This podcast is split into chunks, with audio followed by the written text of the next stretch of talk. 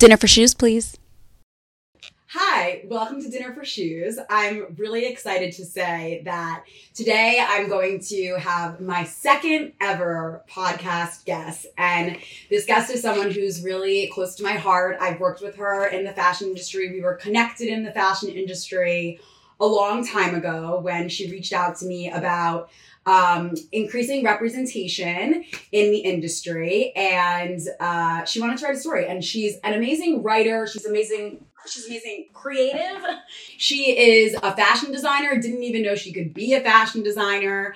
Um, she's a blind fashion designer. She had no idea that that would even be in her wheelhouse, but so many of her steps led her to where she is today. She's founded a clothing brand. It's called NYI, which stands for Not Your Inspiration. Um, we're going to get into the reasoning behind the name and a little bit more about her clothing collection. Um, she is full of knowledge. She's had a lot of experience and she's very insightful. So, just a moment, and Natalie and I are going to be here on this couch, and we're going to eat some amazing Greek salads. Um, they're avocado salads from Plaka Souvlaki, and that's a place in Hoboken that I had had once before, but this is my second time having it with Natalie, and I have a good feeling about it. I think second time's the charm when it comes for Greek food. I love Greek food. It's one of my favorite cuisines. So I always believe that like there's no third time's the charm. It's always good the second time if it wasn't good the first time. Um, when there's pita, I'm coming. So come on over and join the chat. Hi, we're here with Natalie Trevonne, who launched a clothing brand very recently called NYI. Natalie and I are very good friends, and we've just been in the fashion industry together for a while now and stayed in touch, even though we don't live nearby. So I'm really excited today to break some bread and eat these avocado salads from Plaka Souvlaki and uh, just talk about how we stayed friends and stayed in touch and all the amazing things that Natalie's doing in the industry. So, do you want to talk a little bit about us meeting and everything? Yeah, I just want to like stop to say that like Sarah's so special to me. She is such a force in the fashion industry. And if it wasn't for people like her, like I would not be in the space that I'm in today just because she believed in the mission right away. And when I was when I met Sarah, I was pitching to a lot of fashion magazines about writing disability stories in relation to fashion. And my very first story that I pitched was about online shopping and how it was not accessible for people who are mm-hmm. blind and low vision. Yeah. And nobody would pick it up. Um, and I remember pitching it to a magazine, I won't say who, mm-hmm. and they literally were like, I don't, you don't have a story. Yeah. But here's a story about a blind woman who can't find work um, and this is the kind of stories we're looking for. So if you have something like that, pitch it to us. So they literally wanted me to write a sob story, like some t- some type of inspiration porn. Oh my god. Um, for like clicks, I guess. Oh. Um, and it was like this isn't even about fashion. Mine was actually about fashion. Yeah. Yeah. And that was just so disheartening to me. And I found Sarah on LinkedIn and I was like, hey, like I was like close to giving up. I was like, yeah. hey, I'm no one's gonna pick this up. No one cares. But I was like, let me email um this lady, Sarah Wasilak, and I did. And I was like, hey, I'm just trying to find a home for this story. And she got it right away. Like, and, and this was a LinkedIn message. Yeah. I didn't even have Which to, I don't normally answer my LinkedIn messages. And I didn't even have to like give her a full rundown. She was just like, no, this is important. Yeah. And she immediately connected me with the folks at Pop Sugar. And the story was published. Yeah and that was the very first uh my very first published you know professional story was because sarah because you believed in me like right away that this was important. Yeah. And from there like that story ended up getting a lot of attention and i oh it's just great. thank you so much. Yeah like, of course. I um am so honored that you like saw that that it was important. Well, that- Natalie, you're also an amazing writer. so let's I mean, like writer to writer, I have major respect for anyone who can tell a story succinctly with words the way you do. And I think like, of course, we're both creative people, so I think we like felt each other on that. But you know, when there is a topic that I think you know, it's something that we haven't covered. Like, of course, we're going to cover it. I don't care what it's about. Like, if someone wants to write about it, if someone wants to talk about it, that means that there are other people out there who are going to benefit from it, who are going to love it, who are going to share it. And that's like immediately what I saw in you and all of your ideas. And I think that is so important. You're literally going to make me cry because mm. I, I mean, I just want to keep working together in whatever ways that we can. And, but what you were saying about you pitching, that speaks to me a little bit because I remember when Natalie reached out to me and I remember feeling that struggle, right? Like I was not at the top of my company and I just because I want a story to be published, like I I do what I can to mm. make sure that mm. like I am, you know, advocating and just like following up and making sure that like oh do we have you set up with an account and everything like mm-hmm. are you writing it what's the process but it's a very frustrating it's like you have to jump through hoops to yeah. see what you want to come to life a yeah. lot of the time i know that's not just the fashion industry but i feel it a lot in the fashion yeah. industry and i'm just glad that we made it happen then but i'm even more excited for the future of what we can make happen because i think that was just like the first hoop yeah. You know? yeah. Um, and then I came back to Sarah with the second idea. Um, I was watching Emily in Paris, which I love. Mm-hmm. I love Emily in Paris. Same. It's a great show. Same. Um, it's just like one of those feel good stories. It's not like yeah. it's like super good TV, but it's like feel good yeah. TV, right? Like yeah, yeah. you feel good watching it. It mm-hmm. has such fun clothing and fashion. But I noticed that the audio description wasn't the greatest and I was, and I get it. It's hard to talk about fashion in a show mm-hmm. because mm-hmm. there's so much going on and you want to make sure that you get the action. But this is not an action show. Totally. It is about fashion. Um, and a lot of it is based around marketing within fashion and beauty. Yeah. and so I felt like, well, we need to know like what's going on with the clothing because that's a vital part of the storyline. Mm-hmm. And it wasn't like an attack on anyone. I just was like, I love this show and I want other blind people to be able to enjoy the show. And I want people to find out how they like what looks go together because yeah.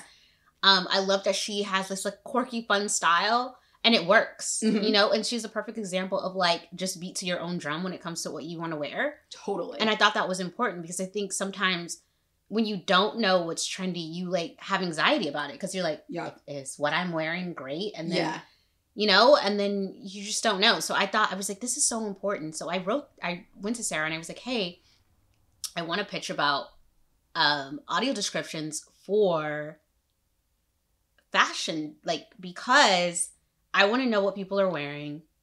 Um even if sometimes it's not even about fashion the story. Like i am obsessed with buffy the vampire slayer. I think it's like top five shows of all time. And it's iconic for the fashion. Yeah. There's literally Instagram pages devoted yeah. articles about her fashion alone. And I did my research. I found Cynthia Bergstrom, who was like the lead, you know, wardrobe stylist for that show. And I got to talk to her for that article. It's amazing. Um, and I talked to the designer from um Judas and the Black Messiah. Oh, okay. mm-hmm. And because they you know, people get awards for the fashion. So yeah. it has to be oh, important, yeah. right? Of course. It's so important. It helps um, tell the story. And so yeah. uh Pop Sugar ended up picking it up as mm-hmm. well. And the AD people that worked on uh, Emily in Paris actually read the article. Mm-hmm. And the next season I texted Sarah and I was like, Sarah, this AD is so good. And I like made a post about it and I was like, hey, just want to compliment whoever, you know, those who worked on the AD for mm-hmm. Emily in Paris this season. It's so great and they commented and they like, hey, we read your article in Pop Sugar. Thank you for the feedback. Yeah. We used a lot of it for this season. Mm-hmm. And I like started crying because you just don't know, like, of course. I don't like it, it people make you feel like this stuff doesn't matter because it's disability. Mm-hmm. And like people I've heard people be like, well, why would why would this even matter to a blind person? Why would they care about fashion? We do. Oh my god. because everybody like we want to look cute, we want to be sexy, like we, we yeah. shop for clothes. Also, not to mention if you're watching Emily in Paris, pretty sure you care about fashion. but yeah, I mean, you're you're so right about all of that. And I think specifically like you said with Lily Collins, like her character, Emily, her outfits like that is really eccentric dressing and I think it's like dressing that anyone is kind of like intimidated to do me because you're like, yeah. does this mismatch of patterns actually work? And you need like watching that, you're gonna want to know exactly what colors, textures, and fabrics she's pairing together. And I just totally get that, you know? Yeah. So Um, and it was also like just um such an honor to interview Cynthia Bergstrom. I mean, Oh, yeah. Buffy's iconic, and I got to learn a lot of background stuff about the show. that's cool. And she designed a lot of the clothes. Like she's an actually she actually sewed a lot of those things. And like for the homecoming episode, she really did like design their homecoming dresses and she did like a like a kind of like a replica of Isaac Mizrahi for like Oh wow. Sarah's dress, and then she did like a Rita, like a uh, like a nod to Rita Hayward for Hayward. I can't even talk. right. Hayworth, yeah. yeah, Hayward for um Cordelia's dress, and it was they were so beautiful, and I got to hear like the actual descriptions for that, which is not available in the AD Oh, that's you. I didn't know that. because That's it's amazing. such an old show. Um, and so I really wish that somebody would go back and do the AD for yeah. um, Buffy. So if you're out there, please go back and do the AD and incorporate her clothes. It does matter. It's iconic. Yeah. we need to know what she was wearing. What do you mean it's not available anymore? So you know when you go back and you watch it, it's Well, not. No, it's available. It's Mhm. just because the show is so old and they probably did the AD a while ago. Okay. the- they didn't consider fashion. Okay. Oh, okay, okay. I know what you're saying. Yeah. I mean, that first of all, how cool is it? How many fashion designers like are actually sitting there, not just pulling clothes from designers, vintage shops, or whatever, or costume designers. I mean, but actually sewing the the clothes themselves and doing so much of it in house. That always Mhm. blows my mind. Yeah. So, I mean, I love talking to costume designers too, and I'm so glad you got to do that, especially for a show that you love so much and love the fashion from. I just think that's great. Yeah, it was great. Yeah. Natalie, do you want to talk about your outfit? Because I love it. Uh yeah. So I have on like a long sleeve white crop. I don't know where I got this from. I like don't know what I have of the things I got. um and then I my skirt, my friend actually gave this skirt to me. It's a vintage skirt. Oh, nice. from a vintage store that actually closed down. Mm. um, that was on 44th Street oh my god. in the city. Mhm. So it's super cute. And then I have on some brown um thick heel boots. And I also don't remember where I got these from. I feel like when you like shop too much, you like you just have stuff. And like that's really me. Yeah. I don't remember where I got stuff from. I'm just like, this looks cute. Let me throw it in the basket. And then my closet has way too much stuff, and I give away so many clothes every year. But it's a good thing. Ridiculous. it helps you clean out your closet and it's like i don't know that's i actually enjoy like having those things and realizing like hey i think i'm done with this piece and i want to donate it to someone else you know Mm-hmm. um but i love that skirt i feel like that's like the piece de resistance of your outfit i just think it's great i like the different colors in it and the pleats the pleats are great Yeah, and it has like some tulle underneath. love that so it gives you a little bit of volume Mm-hmm. Yeah. Um, so Natalie came to visit me in Jersey City from New York. We're staying with a friend. Um, and do you want to talk about the award ceremony from yesterday and what you wore, maybe? Yeah, so uh, yesterday I had the privilege and honor of attending the Women E News Awards ceremony gala last night in New York City. It was at Club 101, and I was being honored for my disability inclusion work within the fashion industry. And I was really shocked. I just found out like maybe three weeks ago that I was being honored. And I was a little nervous. I feel like sometimes I have imposter syndrome because I feel like I'm still such a baby in the industry, like as far as disability inclusion work goes within fashion. Mm. And so I was feeling a little bit like, hey, I don't know if I'm like really that deserving. Like, Oh you my know, God. is, you know, how wide is my impacts? But it was so nice to like see that people actually care about what I'm doing. Um, that disability representation is important to people. And so that was such um a blessing to be there. Yesterday, the theme, well, like the attire was supposed to be business festive. Okay. I actually didn't know what that was. what is that? um my friend is um a market editor, so she's like, I feel like it means shiny slash sparkly. yeah, So I can see that. I wore this shiny gold jumpsuit. It was like a halter and kind of had like a scoop neck. Oh, love that. And then I had like this kind of fleece, um, like tan colored jacket with a tie. It was really cute, and I wore like a gold heel and like these really cute dangly gold earrings. Oh, like a chandelier, kind of. kind Like of, yeah. Okay. I love so that. it was a really cute moment. And Yeah. I had this like vintage uh gold purse. Like with sounds some perfect. sparkles. It sounds like you like hit the nail on the head when it comes when it came to the dress code. So for not knowing, you did a good job. That's amazing. I feel like it's because a lot of people had on sparkles and sequins. So I was like, okay. Yeah. Yeah. then you you made it. Yeah.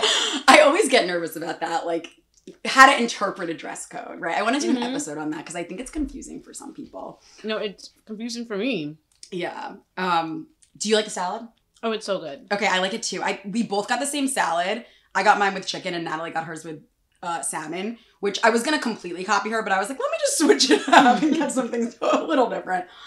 Um, I've only had this place once, but I think it's really good. Mm-hmm. It's right by where um, I picked Natalie up at the bus too, so that was convenient.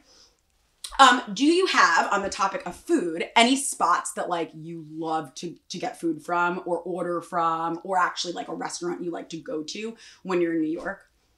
I feel like I always get a slice of pizza at Joe's Oh, yes. so good. so Um, good. because you just can't beat it. Um, I also really like my so one of my best friends. Her favorite place is Chez Josephine in the city. Hmm, I don't think I've heard of that. It's like the restaurant that's like I think it was like founded by Josephine Baker. Oh wow. Okay. Mhm. I need to look into that. Slash we'll link it here. yes, um, it's so good. Okay. I feel like it's very cute. Like sometimes they have a guy playing the piano. I feel like if you want to feel expensive for a night, you go to Chez Yeah. Josephine.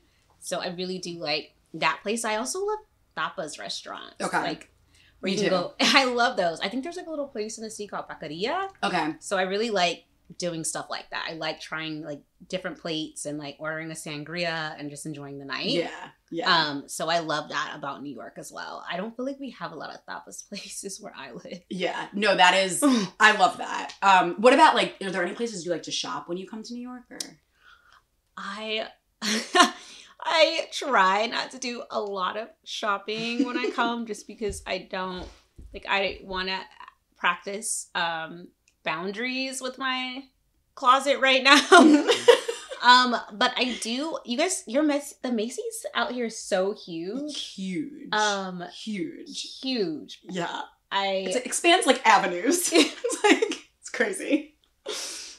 Um so I do like going in there just because I feel like it's just a time, you know. Yeah. and like it's just a very different vibe from being like I don't actually enjoy going into Macy's where I live, but it just it's something about like the city feel and that Macy's that just seems so Mm-hmm. Yeah. expansive and like ex- you know exploratory. Yeah. So I do like that. Especially during the holidays too. Yeah, and It's they have it just like- decorated so nice. Yeah, yeah. It's yeah. like like they'll do they'll do the windows, so it's always fun. I feel like that is like a New York hallmark. Um, but let's talk about like most importantly, uh, NYI, and I think that's like obviously what I'm really excited to talk to you about. When was the first time you thought to yourself like I need to launch a brand? And do you want to talk a little bit about the first steps you took? Yeah. I mean, when I was in college, I made a post literally 10 years ago that was like, hey, um, I want to design some type of collection. How dope would a blind designer be? And at that point, I was just talking, you Mhm. know, like Mhm. I was interested in fashion after the fact, which is so weird because people are like, wait, you started to get interested in style after you went blind?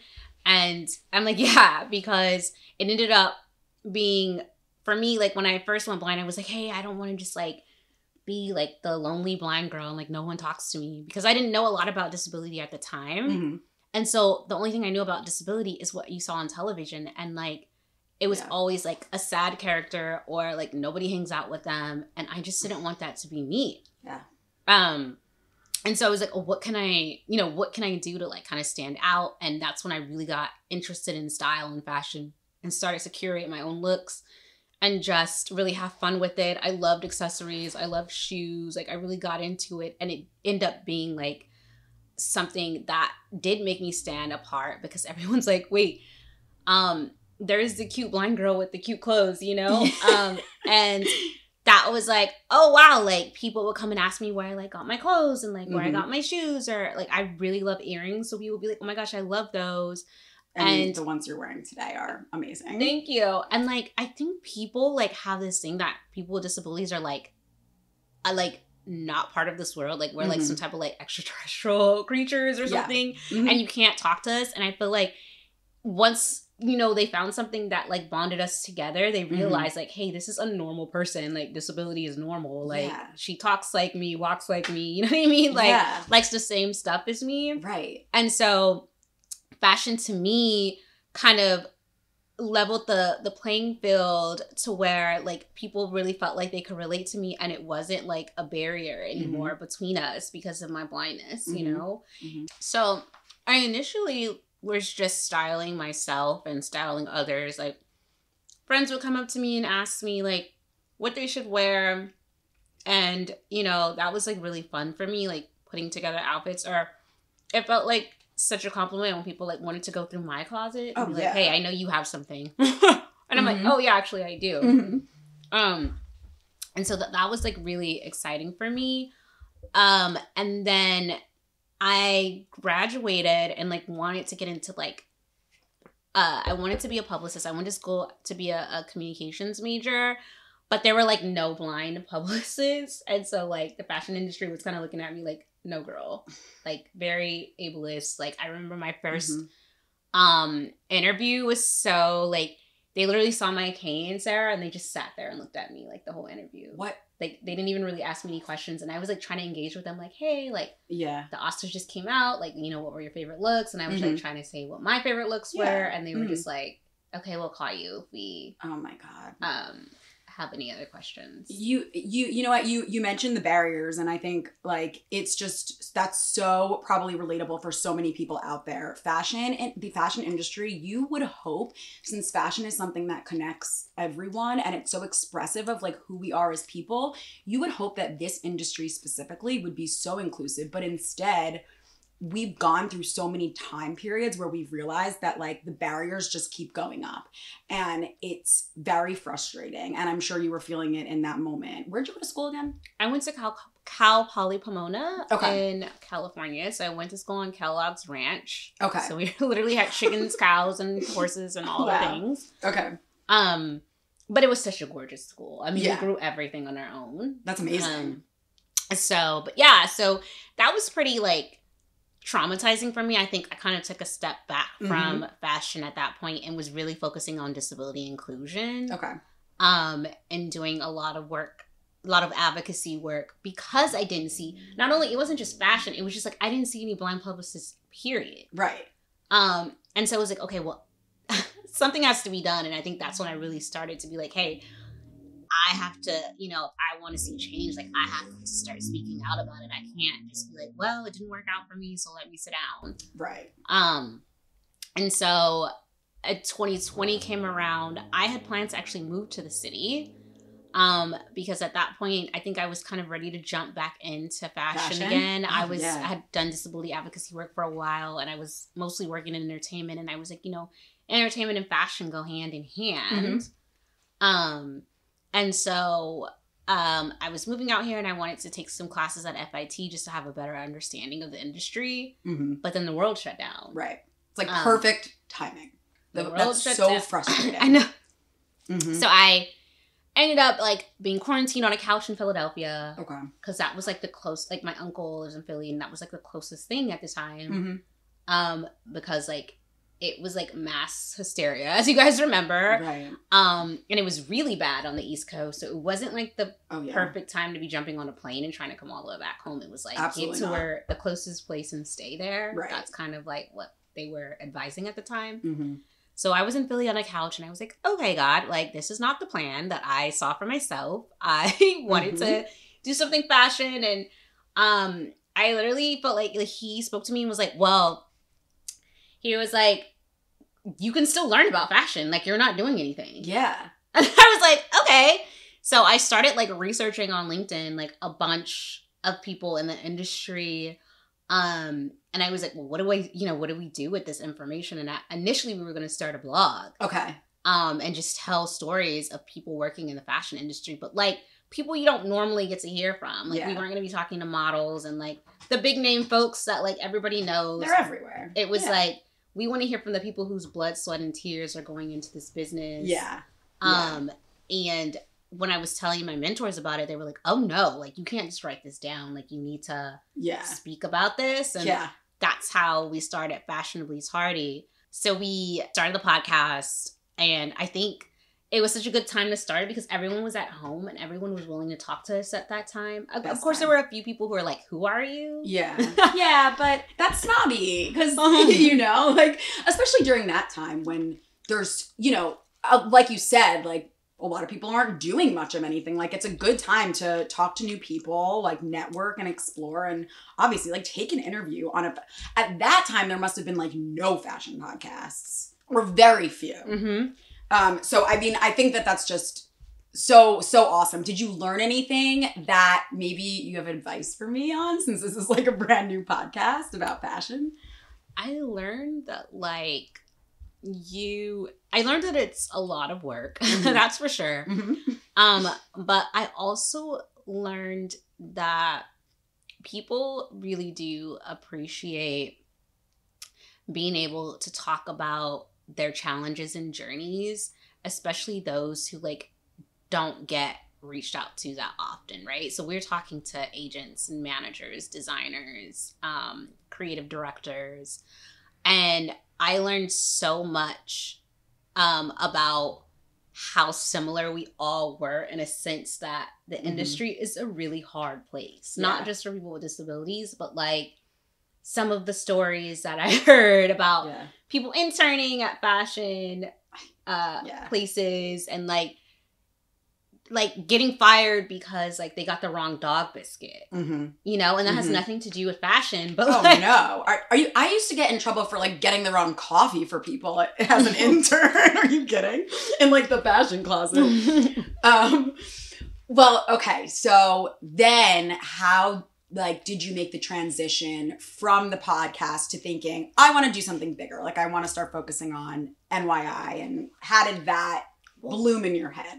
people started asking us like well how do i be more accessible in fashion and i think that's when we started doing consulting Yeah. um accessibility consulting and and wanting brands to really see like hey there's a billion dollar market in the disability community that Yeah. you're missing out because your stuff isn't accessible your website isn't accessible i can't even go shopping Totally. because you don't have any alt text you don't have mm-hmm. image descriptions on your photos you, your product descriptions leave a lot to the blind imagination i Mhm. can't like if you just tell me it's a red top with shorts Yeah. baby that's not telling me nothing i'm not Yeah. gonna buy that Yeah. So um uh, somebody heard my podcast Okay. um ernest Weiser, he was a tech he's a tech professional Okay. he was working in the nft space we'll go back to the article but i do want to Yeah, get yeah. to nyi Mhm. Yeah. Yeah. um and he was like hey like let's design an nft together Wow. um and i i thought it was like a scam at first because i'm thinking nft bitcoin you know what i mean Yeah. Like, Yeah. i didn't know Those and letters. he was like reaching sound- out from linkedin and i was like um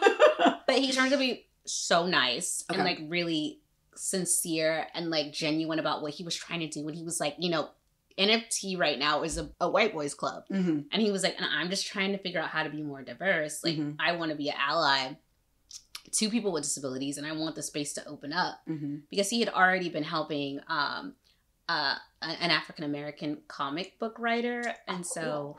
he was really trying to be like, to give back. Yeah. Um, and so I was like, okay, I decided, I, you know, I was like, let me think about it. And I decided on a wedding dress because I don't see a lot of disabled brides or grooms or groomsmen, bridesmaids, or, you know, any type of, I don't see that in print, Mhm. right? Like, you don't Mhm. see those on ads. yeah. And everyone gets married. It's not subject to. Right. you know what I mean? Um, but like, Everyone wears clothes. Everyone gets married. and everyone wants the perfect dress. Yeah. And like we weren't I wasn't seeing like anyone that looks like me that was getting married. Mhm. Like not even somebody in a wheelchair. Right. And that Right. was really sad to me because I'm like, do we not fall in love? Right. Um Right. Mhm. So I was like, oh, let's do a wedding dress and we So we did the Nessa dress, which was our first design together. I Mhm. wrote really detailed notes about what I wanted the dress to be. Amazing. Um, I wanted to have a long train. I wanted it to be classic white, but I wanted it to be really sexy, Love like kind of modern day. So it has some see-through features to it, like some gold accents. hmm It was a really pretty dress, and it got picked up by Meta Fashion Week. Um, and the godmother of the metaverse, Cathy Hackl, actually wore it in the metaverse and was like talking to Tommy Hilfiger in it, which was so cool, and like talking about the dress. awesome. Um, and then it got picked up from Essence magazine, and then Vogue Business mentioned it, and it was really cool. But it was like, hey, this is not really accessible to blind people. hmm NFT is not accessible, hmm and I was like, I don't think I want to keep on this road because. You know, great that like we were able to do something really cool, and I was Right. the first blind designer in the metaverse. But if it's not helping the community, then it's not a win for me. hmm hmm And Ernest was like, understood, let's do a physical collection. And I was Yeah. like, whoa, whoa, like, You're like, yes. um, what? He was like, yeah, like if this isn't accessible, what's going to be accessible to the community? And I was like, Ernest, I don't know anything about making a physical collection. And he was like, Right. well, we'll figure it out together. And Oh, that's what we did. And he was like, what, you know, what are we calling this? And I was like, not your inspiration. And people always like, are a little taken aback when I'm like, it's called not your inspiration, but it's because like as a person with a disability, I could be walking down the street and somebody will be like, "Oh my gosh, you're so brave. You're walking out here by yourself. What an Mhm. inspiration." And I'm like, I'm walking like you. Yeah. And it's like, or I'll be on the train and somebody be like, "Oh my gosh, you're traveling by yourself." And I'm like, "Would you say the same thing to the attorney sitting next to me going to work?" hmm Like, take the disability out of it. Right. Would I still be inspirational? Right. If not, then maybe it's not the compliment that you think it is. yeah. And I don't want to be inspirational for just being blind. Mhm. Like that is not yeah. like everyone has the opportunity to wake up every day and choose to show up. And I don't see that as insp- you know what I mean? Like Totally. I completely agree with you. Like inspiration is just not the word, but you're taking it back and you're owning it. And I love that. yeah, and I don't I think a lot of times when disabled people do stuff, it's like people put us in like a childlike state. So like the Mhm. infant, you know, the infant I can't even say it. The infantilization of disabled folks. Yep. hmm Um, and it's like, oh, that's cute. Mhm. You know, like, oh, yay. Like, you could literally get on stage and somebody will clap just because you're disabled and you got up there. Right. This is not that. Like, this is a Mhm. very sexy, Mhm. sassy, like, this. I feel like I'm in my grown woman era. hmm And I wanted to really reflect that in the clothing. Yep. But also, NYI is about textures because as a blind woman, I identify my clothes through textures. So we're playing with a lot of fun fabrics. Like we have silks and lace and leather and corduroy. We have this really sexy tweed dress that's like a midi Love tweed, with like a open cutout in the front. Um, and just like really modernizing some, you know, classic textures and being able to fill them so that when you do go into your closet, you're like, okay, this is NYI. Yeah. Yeah. And you Because- immediately know. and you know, and because like for a Mhm. blind person, we can't have ten cotton shirts. Like, mm-hmm. we'll we're not gonna know what's what. You know what I Mhm. mean?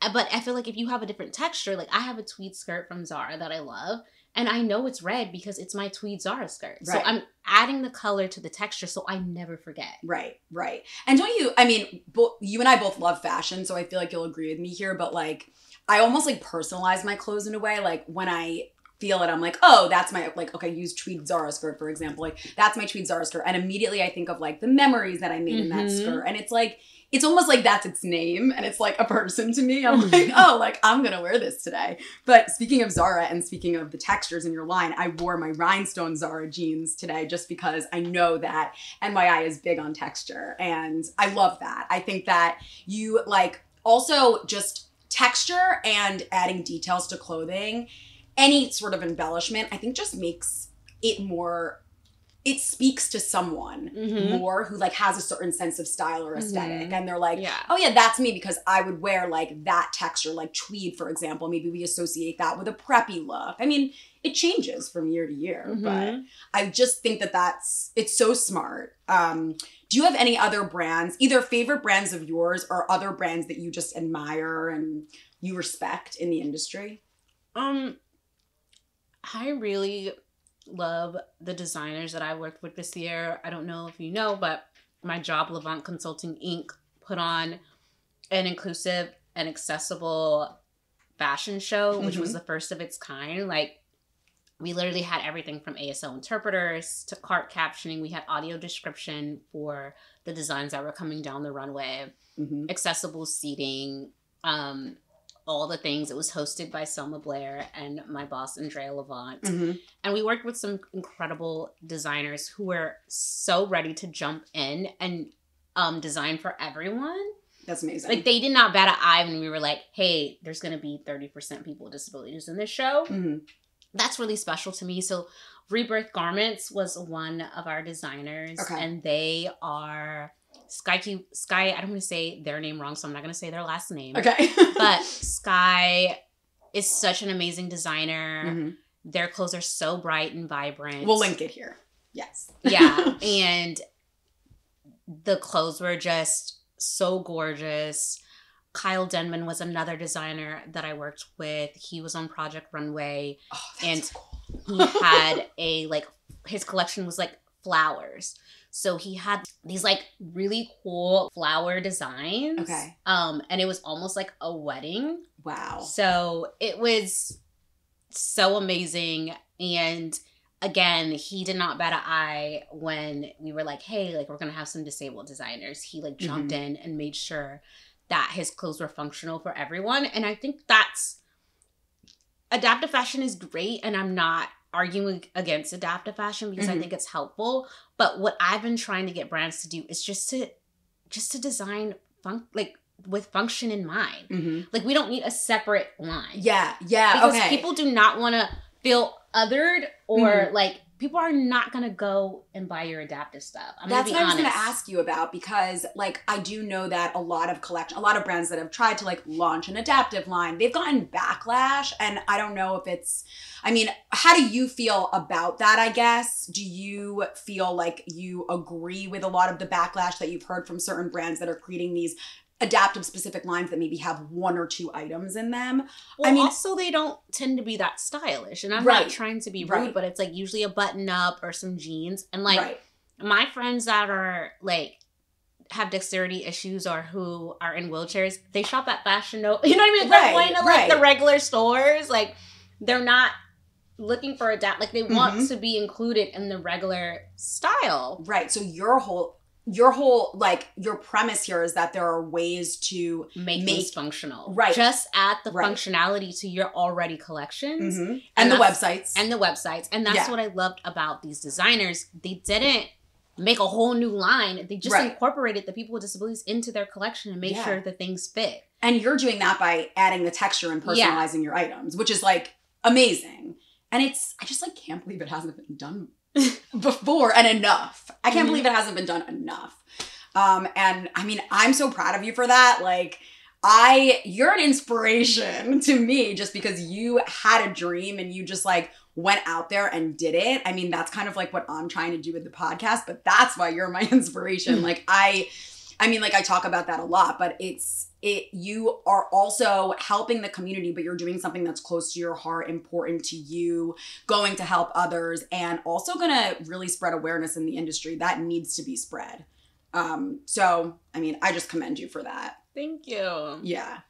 Um, so do you have any future goals, either with NYI or just something that you want to do in the fashion industry in the future?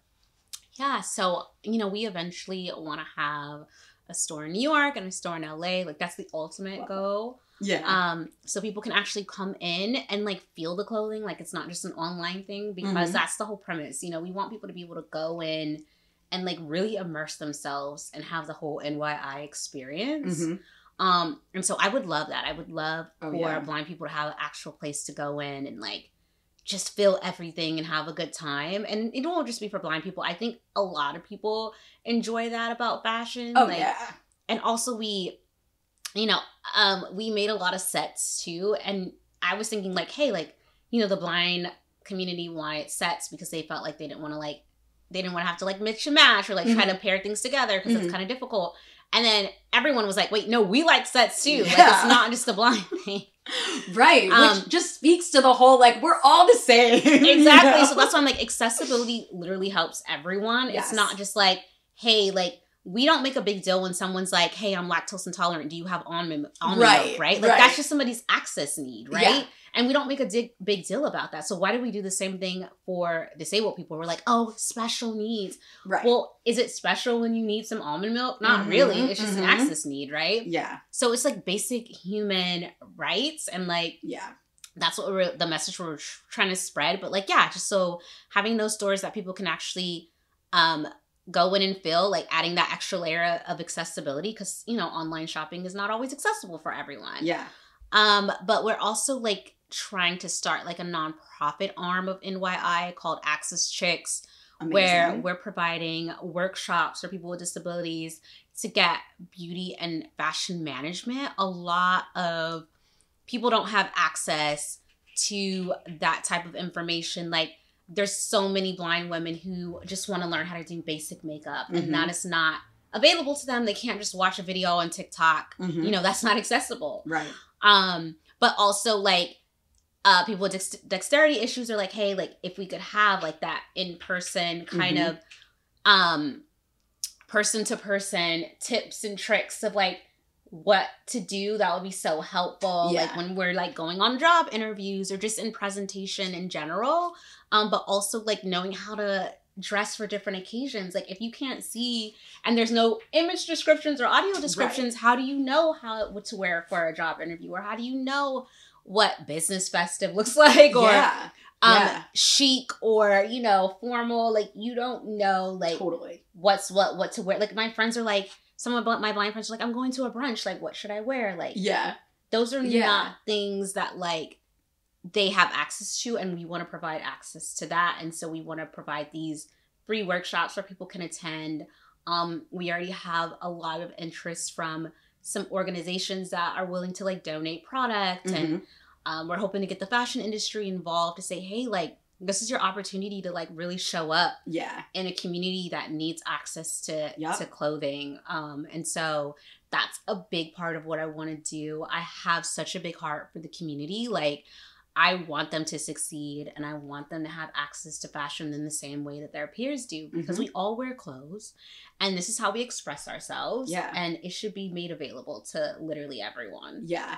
And I know you and I had talked about the potential of those workshops, and I loved that idea. And I think what spoke to me about it so much was that also people would be able to ask questions, right? Mhm. Because that's even something that I think people who just don't like, and someone who doesn't have a good sense of how to put something together or like Mhm. what business chic is, they want to be able to just ask that question, right? And not Mhm. just like with ChatGPT. They want to get Mhm. the answers. So I think having that in person, like you ask me a question, I respond, then we talk about it. And that is just making it so much more accessible and easy to understand, exciting. Like, Mhm. and especially if you had the clothes there and the makeup there to actually play around with, like, Mhm. that is just the ultimate. So I cannot wait for that.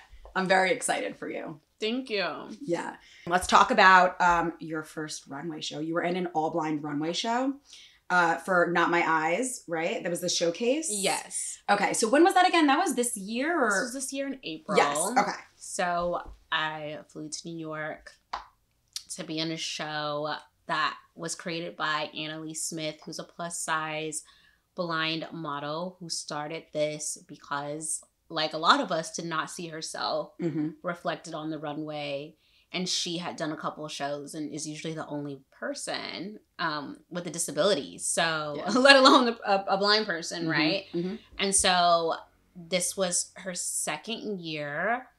And it was just phenomenal to be able to have the opportunity to walk the runway. And obviously, like, it was so cool to be able to write about it and POPSUGAR Yeah. and kind of even spread the news about the show. And Yeah. if you know any blind folks that would be interested, I definitely suggest getting involved with Not My Eyes.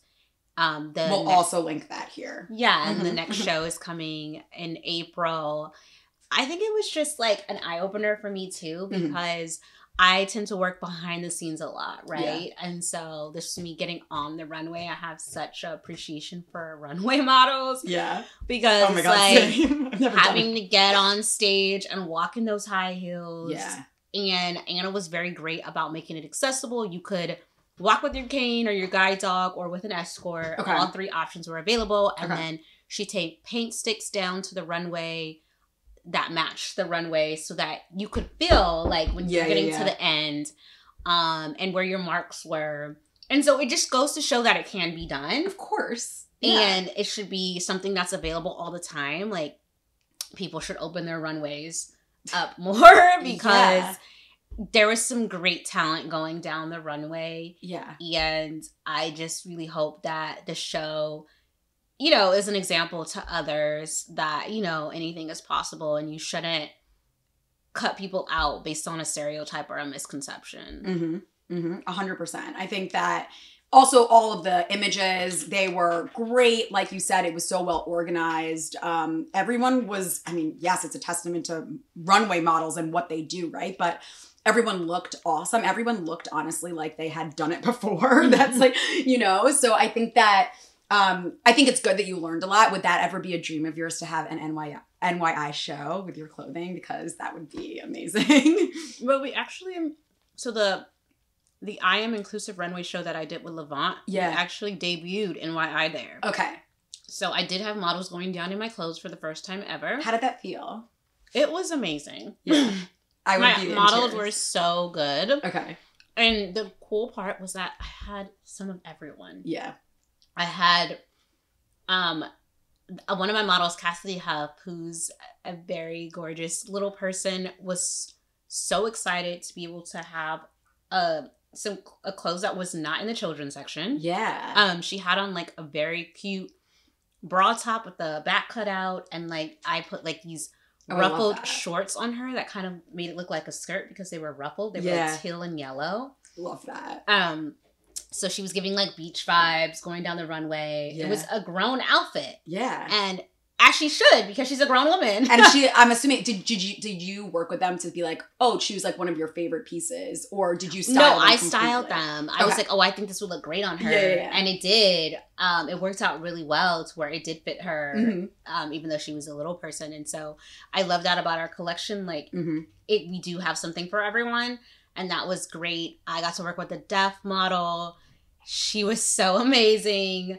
Um, and I got to work with an amputee model and another blind model Mhm. and then just models of all different ethnicities and races It's amazing. and it was just uh, it was a moment it was a vibe and they all like they Cassidy was telling me the other day she's like we all still talk to each other we still hang you know we still that. message each other and they didn't know each other before you know being in this show Yeah. and it's like all these different girls from different backgrounds and it's not us and them it's like it's not oh the girls with the disabilities over there or the guy you know Yeah. it's like all of them were in one collection and they really bonded and that was so important to me it's like people working on a project together and staying Yeah. in touch, which I think that's a testament to how well you were as honestly the creative director of that whole project because obviously everyone had so much fun, learned so much, and felt so much love working together. So I think that that just shows so much about you.